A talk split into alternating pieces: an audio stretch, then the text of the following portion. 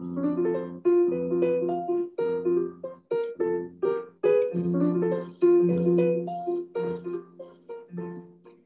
さんこんにちは。ここでは毎回さまざまな分野の研究者や専門家をお招きして対談形式でお話をお伺いしていきます。研究の面白さや研究者の本音の本音を対話によって語り残そうという番組です。ナビゲーターは東京医科歯科大学で公衆衛生学公衆衛生学の教授をしている藤原武雄さん。アシスタントは研究大好きな私、レイチェルです。え今日のゲストは東京医科歯科大学、えー医師学総合研究科システム発生再生医学分野教授の朝原博さんです。よろしくお願いします。よろしくお願いします。よろしくお願いします。あの朝原先生はですね、もう医科歯科を代表するあの研究者でございまして、あのでも前職があの実は私、正原先生もあの生育医療センターというところだったんですけども、で私がその着任するときに、あの生育のあの偉い人から、朝原先生っていうすごい先生がいるんだよと。で、朝原先生があの部長になられたのが多分35とかだったと思うんですけど、そのその若さで生育の部長になった先生がいるから、なんか、あのもう、あのいろんな活路が開けたっていうことをすごい聞かされてまして。で、朝原先生がと近づきになりたいなって思ってたら、医科歯科に移られて、で、まあ、私も後を追うように医科歯科に来て、で、朝原先生の凄さをこうじっくり聞きたいな、教えてもらいたいなって思っていたんですけども、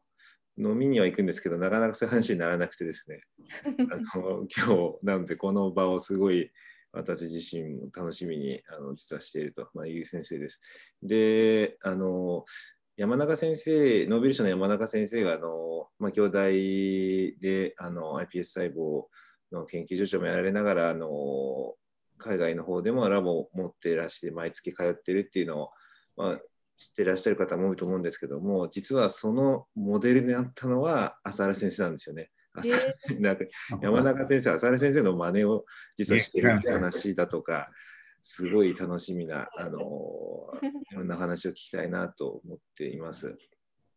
でまずですね、あのまあ、原先生のご研究、さまざまあのあるんですけども、もう今あの、先生がやられている研究で一番こう熱いというか、あの語りたいというか、いう研究をですね、ぜひあのお聞かせいただきたいなと思うんですけども、先生、今そういう意味で言うと、どのテーマが一番熱いんですかね？それが難しいですよね。全部。やっても面白くて、あの若い頃からちゃんとあの研究者っていうのは一つに集中して、えー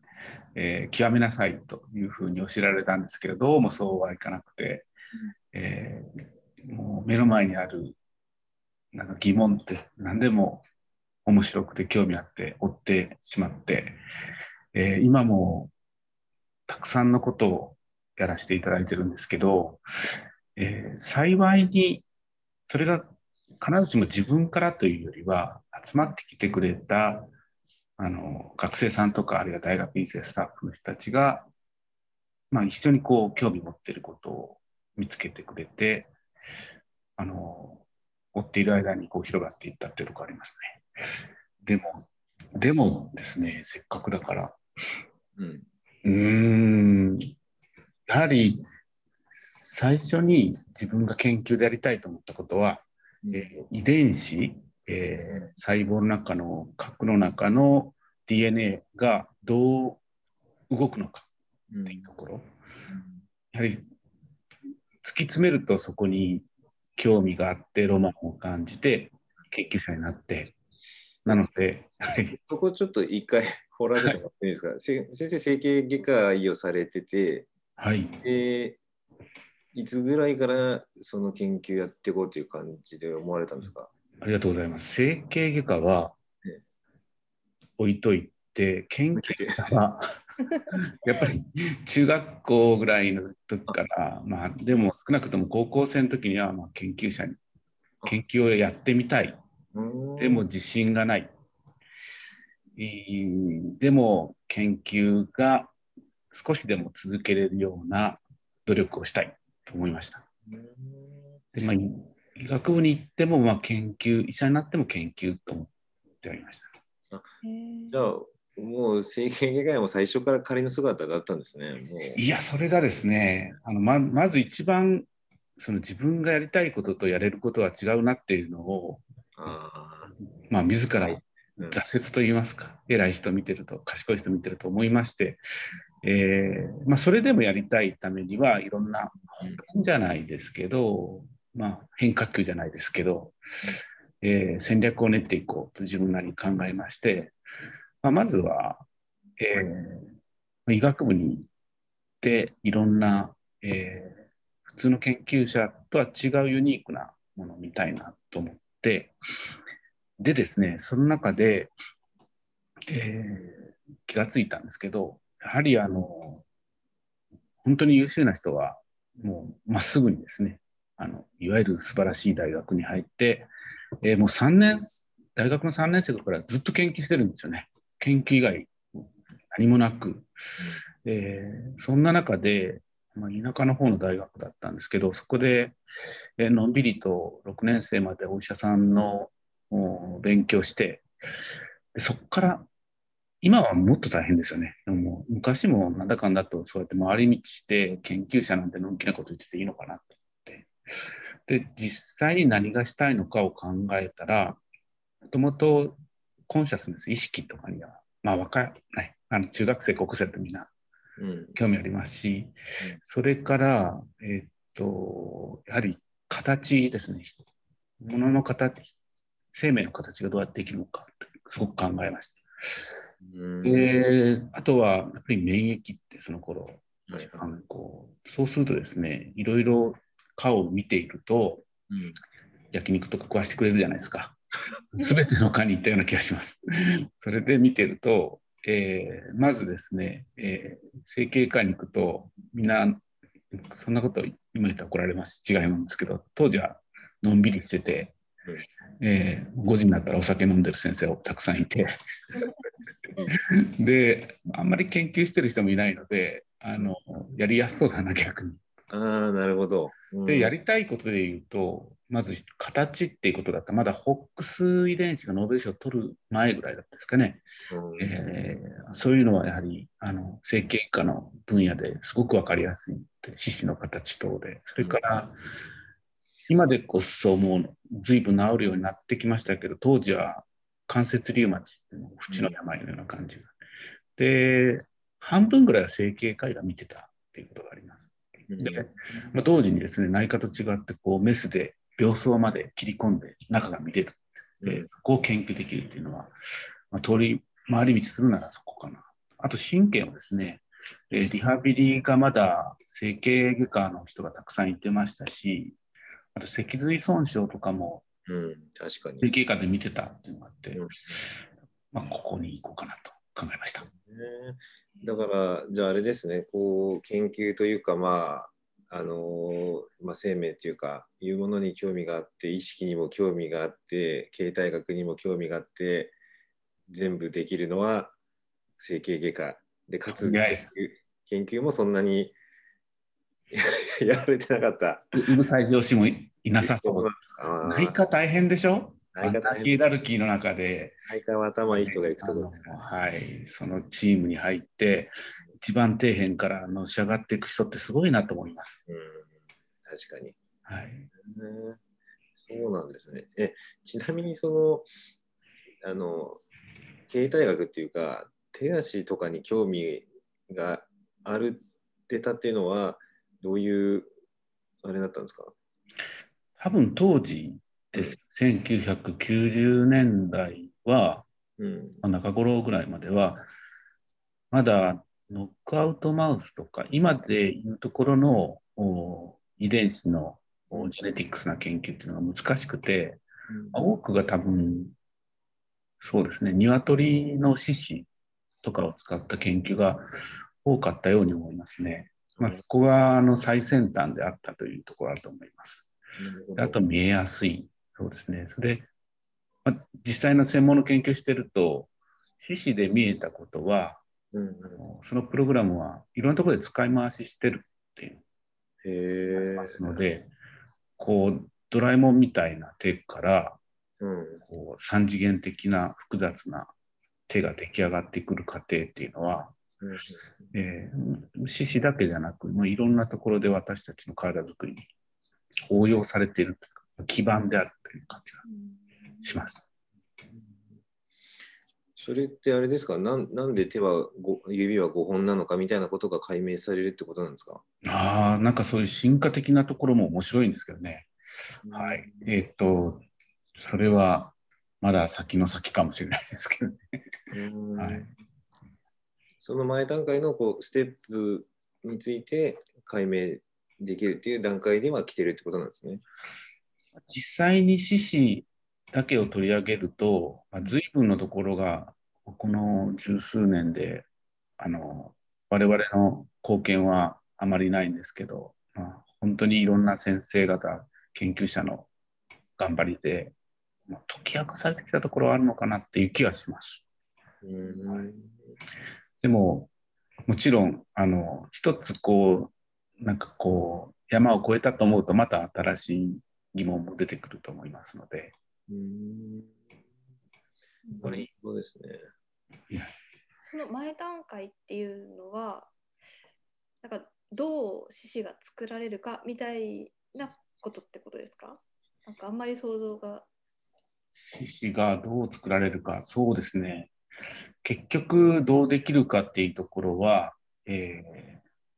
ー、遺伝子というか DNA に書き込まれているわけなので、えー、そのプログラムが動き出す、まあ、どういう機能を持ってというかですね、えー、ATGC だけの4文字で書かれてるわけなんですけど、えー、まあ、我々 PC とかスマホにあるあのソフトウェアのような感じでどう動いてるのかなって、これを解読したいというところでしょうかね。あのまあ、病気っていうといろいろまあ、後天的なものとか大人になってからのものもとかありますけれども発生過程っていうのはなかなかこうまたダイナミズムがあって、まあ、自動的自律的にその遺伝子プログラムが作動するとこなので、まあ、なんとも夢がありますしあの昔から言われているその胎児のお腹にある時のあの発生過程というのは進化をたどって、先ほどの藤原先生の話ですけどね、をリキャプチュエイト、あのもう一回再現してるっていうような話もあるぐらいで、夢があります。なるほどですね。で、なんか、それをいじったら、例えば、いい意味で腕が4本ある人間ができるとかっていう可能性もあるってことなんですかね。そうですよね。なんか有名な話だと、あの、ハエのレベルでは、目があるところに手が生えてきたとかっていうような、そういう体の位置を決める、まあ、そういうプログラムが見つかったのが、フォックスであったりとか、そういった基盤研究になってると思うんですけれども、えー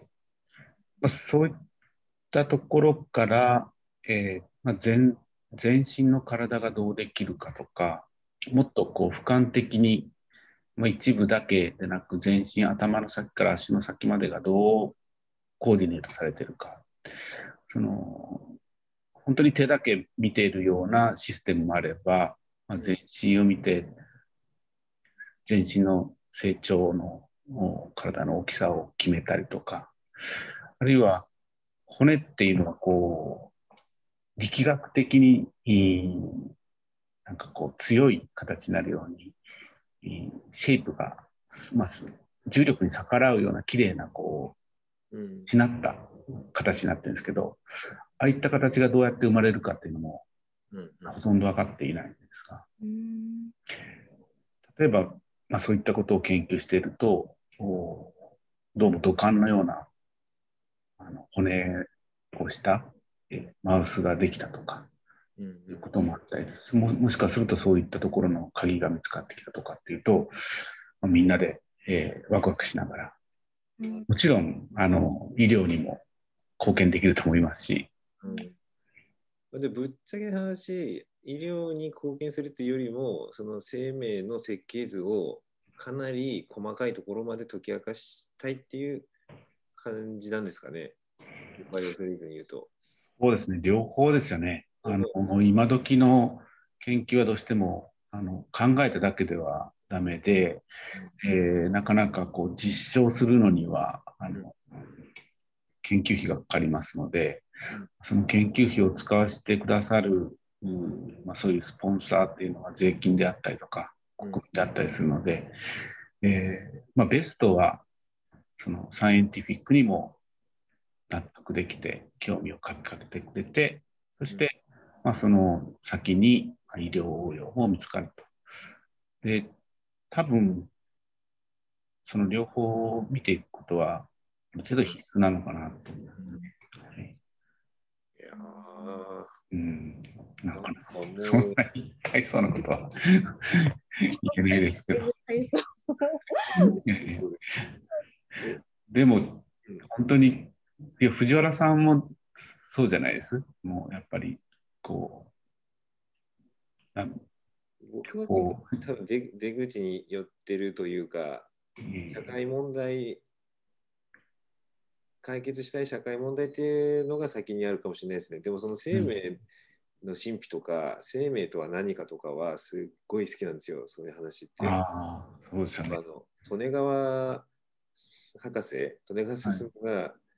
僕が大学生の時から日本に来て講演会やったんですよ。それに行って、なんか会場から質問を受けますとか言って、うん、入って手を挙げたら当たって で利根川さんに「生命とは何だと思いますか?」って聞いたんですよ。そしたら答えは、うん、今は言えないって。言えない。なんやねんって。すごいな。え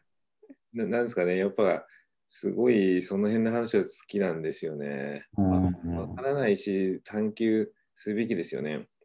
ぱり研究者になるのって多分決めたのはやっぱりもっともっと純粋なというか周りのしがらみもない若い頃だと思うんですけど、多くの方がねその時に最初の壁は、えー、まあ、課題っていうのってまあ、多くの人がですねその自分自身の存在理由なぜ生きてなぜこう命をつないでいくのかっていう、まあ、当然のことだし疑っちゃいけないことではあるんですけど、まあ、だからこそ、まあ、サイエンスということによってその、まあ、尻尾を掴んでみたいというか周りを撫でてみたいっていうのはありますよね。私の場合はそのだから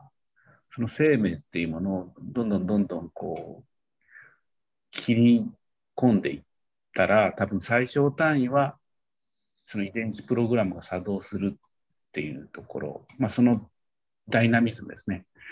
遺伝子 DNA が動いている様っていうのが私にとっての、まあ、一つの答えで、ですから、えっとまあ、留学してる時に、まあ、ボスのマーク・モントミニーさんや UCSD の事務方なんかね、そういう人たちが試験管の中にその遺伝子ですよね、DNA をぽちゃんと入れて、でそこにいろんなその DNA を動かすための転写因子っていうんですけども、そういったものをぽちゃぽちゃぽちゃっと入れていくと、プログラムが動き出すんです。それがやりたい、まあ、ととてもとてもそういうなんかラボラボ内での優れた研究者とかには太刀打ちできなかったんですけど、もう真似できてるだけでも嬉しかったのを覚えてます。うん逆になんかすごい辛かったというか、なんか挫折しそうになった時とか、そういう面とかってあるんですか？毎まあ、毎日あの今日で終わりかなと思いながら。でもですねあのやっぱりそう思えるから、まあ、あとあとちょっと思い残すことないだけ、えー、研究しようと思ってたら、あっという間に年を取ってって感じですね。もう恥ずかしい限りです、本当に。あの先生の今のそのご研究であのすごい本質的な部分のあのお聞かせいただいたんですけども今やってるこうまあ言える範囲でいいんですけどここの研究今やっててすごいあなみたいなのあります？そうなんですね。えーっとですね、2つあります。ちょうど、まあ、論文書いてるところ2つあって、まず1つは、えーっとまあ今年オリンピックのお年と我々信じてるわけですけれども、なぜ、どのように我々こう身体能力を競うのかっていう、スポーツ医学的なところですね。で、考えれば、動くっていうのはまあ動物うん。の、まあ、本能的なもので、まあ、餌を取るために動くわけで。うん、で、餌を取ったら、その餌はまたエネルギーとして動くために使われる。これ、運動エネルギーの、おまあ、発現のために、そのエナジーが ATP から、まあ、医学で習うところで言うと、えー我々の関節、筋関節ですね。ところに蓄えられていって発現してまたっていうぐるぐる回ってると。まあ、これが人、動物、ある側面、ある面から言うところの動物の本質、うんその、まあ、行き着くところというか、消化したものがオリンピックとしたら、じゃあそこに何かないかなと思って、えー研究をしてます。特に我々は腱とか人体の研究に特化した研究もしていて、どうしてもエネルギーを生み出すのは、えー筋肉、そして、えーそれを支えるのは骨。で、その2つに注目が集まるし、あるいは、えー呼吸器、循環器能力が優れてるところ考えられますけど、我々の研究からもう99年前にですね、えヒルさんという科学者が、えー腱にバネ力があって、筋にそのエネルギーをを燃やす力があって、この2つが、え強調して、えーあのジャンプと行うっていうこと、まあ提唱してるんですけれども、まあ、ちょうどそれがもう100彼がノーベル賞で100年になろうとするんですけど、えーまあ、そこに注目して、えー何か新しいことを見つけてるんじゃないかなと気がしております。でオリンピック選手、オリンピアンの研究をされてるんですか？そういうところも多少含めて、多少と言っておきましょうかね。はい。あの、うんオリンピックに間に合えばと思いながら、今、頑張ってるところです。まだまだ。はい。先生ご自身はスポーツされてたんですか？いやー、それも研究と同じで、ちんどん屋ですね。何でもスポーツ好きなんですけど、何一つ、あの、人にこう、あの、勝るようなスポーツ能力はないんですが、でも大好きです。お好きなんですね。先生のホームページで、なんかスケボーとかバスケが出てきたんで、そういうのやってらしたのかなって思っいやいやいやいや、あれは、あの、たまたまそういう素材があったので、あのて。使える素材を見つけてきて、はい。えーなるほどですね。はい面白いですね。でも、それは、えっと、できたら1年内にご報告できたらなと思ってます。まあまあ、まだ、あの、ちょっと詳細にはええ言えないんですけれども。人類、ね、なんかあの人類最高峰ですからね、オリンピアンのね。そうですよね。なぜ、なぜそうなのかなとか、じゃあどうしてそうそうなのかなっていうところなるほどしっ。かりと。もう一つはですねうん、えっ、と、RNA の研究。私、あの、遺伝子のプログラムの研究をしてると申し上げましたけど、その発展系で、今は、えー遺伝子から放たれたうんコピーであるメッセンジャー RNA っていう。えーえー、わかりますか？メッセンジャー RNA あのタンパクを作るまでの、まあ、仮のコピーうん。っていうものが DNA から作られるんですけれども、まあ、どちらかというと、ちょっとこう、本当の図面はえー、傷まないように、まあ、1個しかないので、えー、ちょっとコピーを作業場に持っていくようなイメージで捉えられがちだったんですけれども、我々はそのコピーにこそ、え